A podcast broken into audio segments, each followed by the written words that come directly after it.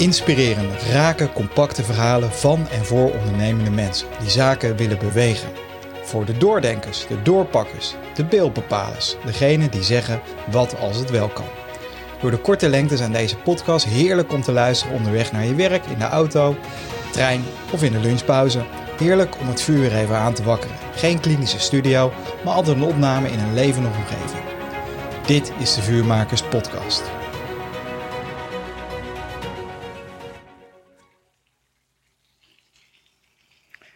Ik heb voor heel wat uh, start-ups gewerkt, meer dan 25 in ieder geval. En ik heb daardoor ook heel wat nieuwe bedrijfsnamen of productnamen moeten bedenken. En vaak ligt er dan al een naam of een aantal ideeën. En moet je eerlijk zeggen, die zijn vaak niet heel erg best. En de juiste naam kiezen uh, is juist van heel erg groot belang. Maar wat maakt dan een goede naam?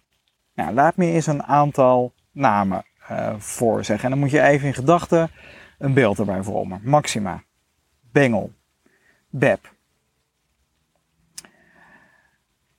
Je zou het denk ik raar vinden als Maxima niet de koningin is. Of dat Bengel een super lieve kakjong is. Of dat Beb een modern hipstermeisje is.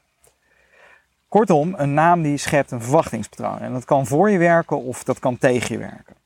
Dus je moet op de juiste manier dat verwachtingspatroon voor je gaan laten werken. Het moet in de kern vertellen waarvoor je staat als bedrijf en als product.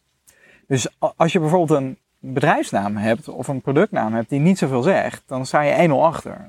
Uh, want dan moet je nog gaan uitleggen in sales wat het doet en wat het betekent. Dus als je dat al in een naam kunt vangen, dan is dat een enorm salesvoordeel.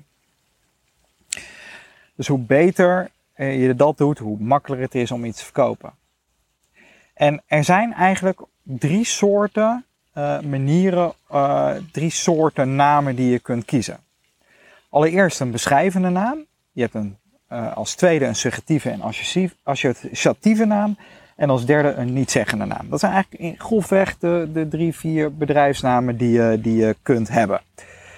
En laat me beginnen met een aantal voorbeelden voor de beschrijvende naam. de beschrijvende naam is bijvoorbeeld Facebook, Partij voor de Dieren. Uh, Wereld Natuurfonds, het Financieel Dagblad. Ik denk dat dit geen uitleg nodig heeft. Het zijn allemaal dingen die direct zeggen wat het product doet. Uh, dus dat schept een verwachtingspatroon direct over wat het doet. Dus als dat waardevol is voor de klant, dan heb je uh, met je naam gelijk een salesmiddel. De suggestieve, suggestieve en associatieve naam, die zegt een beetje wat het doet. Maar vaak laat het net wat meer open. Dus bijvoorbeeld Toodaloo, YouTube, LinkedIn. het suggereert wat het is, maar het zegt niet gelijk wat het is. Dus het geeft een richting en daardoor kan je er iets meer mee doen. Dan heb je nog de niet-zeggende namen, Vestia, Altura, Thalys, Unilever. Dat is niet per se slecht. Maar dat is een strategische keus. Bijvoorbeeld Unilever heeft er bewust voor gekozen om uh, uh, een niet-zeggende naam te hebben, omdat je dan heel veel andere producten en productnamen eronder kunt hanteren. Als je dat niet doet, als de naam al heel veel zegt, is het ook beperkend. Dus als je zegt, joh, ehm, bijvoorbeeld Twinfield online boekhouden en je gaat daarna in, in taxis, dat is heel raar. Dus als je producten wil die heel veel verschillende dingen doen, dan moet je een kapstop hebben die een, van een niet-zeggende naam. Maar het kost heel veel geld om tussen de oren van mensen te krijgen wat dat is, voordat het voor je gaat werken. En belangrijk is dat je dan, als je dan een naam hebt die de juiste dingen communiceert, die de juiste uh, associaties oproept en een juiste verwachtingspatroon schept, uh, en je hebt een van die drie gekozen. Ik, ik ben vaak voor de beschrijvende naam dus, of voor de suggestieve associatieve naam, tenzij dat strategisch gezien uh, niet interessant is, maar dan moet je een flink marketingbudget hebben. Dan heb je nog een aantal dingen, een soort van checklist, die je langs kunt lopen om te kijken of het een goede naam is. is het opvallend tussen concurrenten? Is het gemakkelijk uit te spreken en te onthouden? Dekt de naam de lading? Schept de, uh, schept de naam het juiste verwachtingspatroon en roept het het juiste gevoel op bij de doelgroep?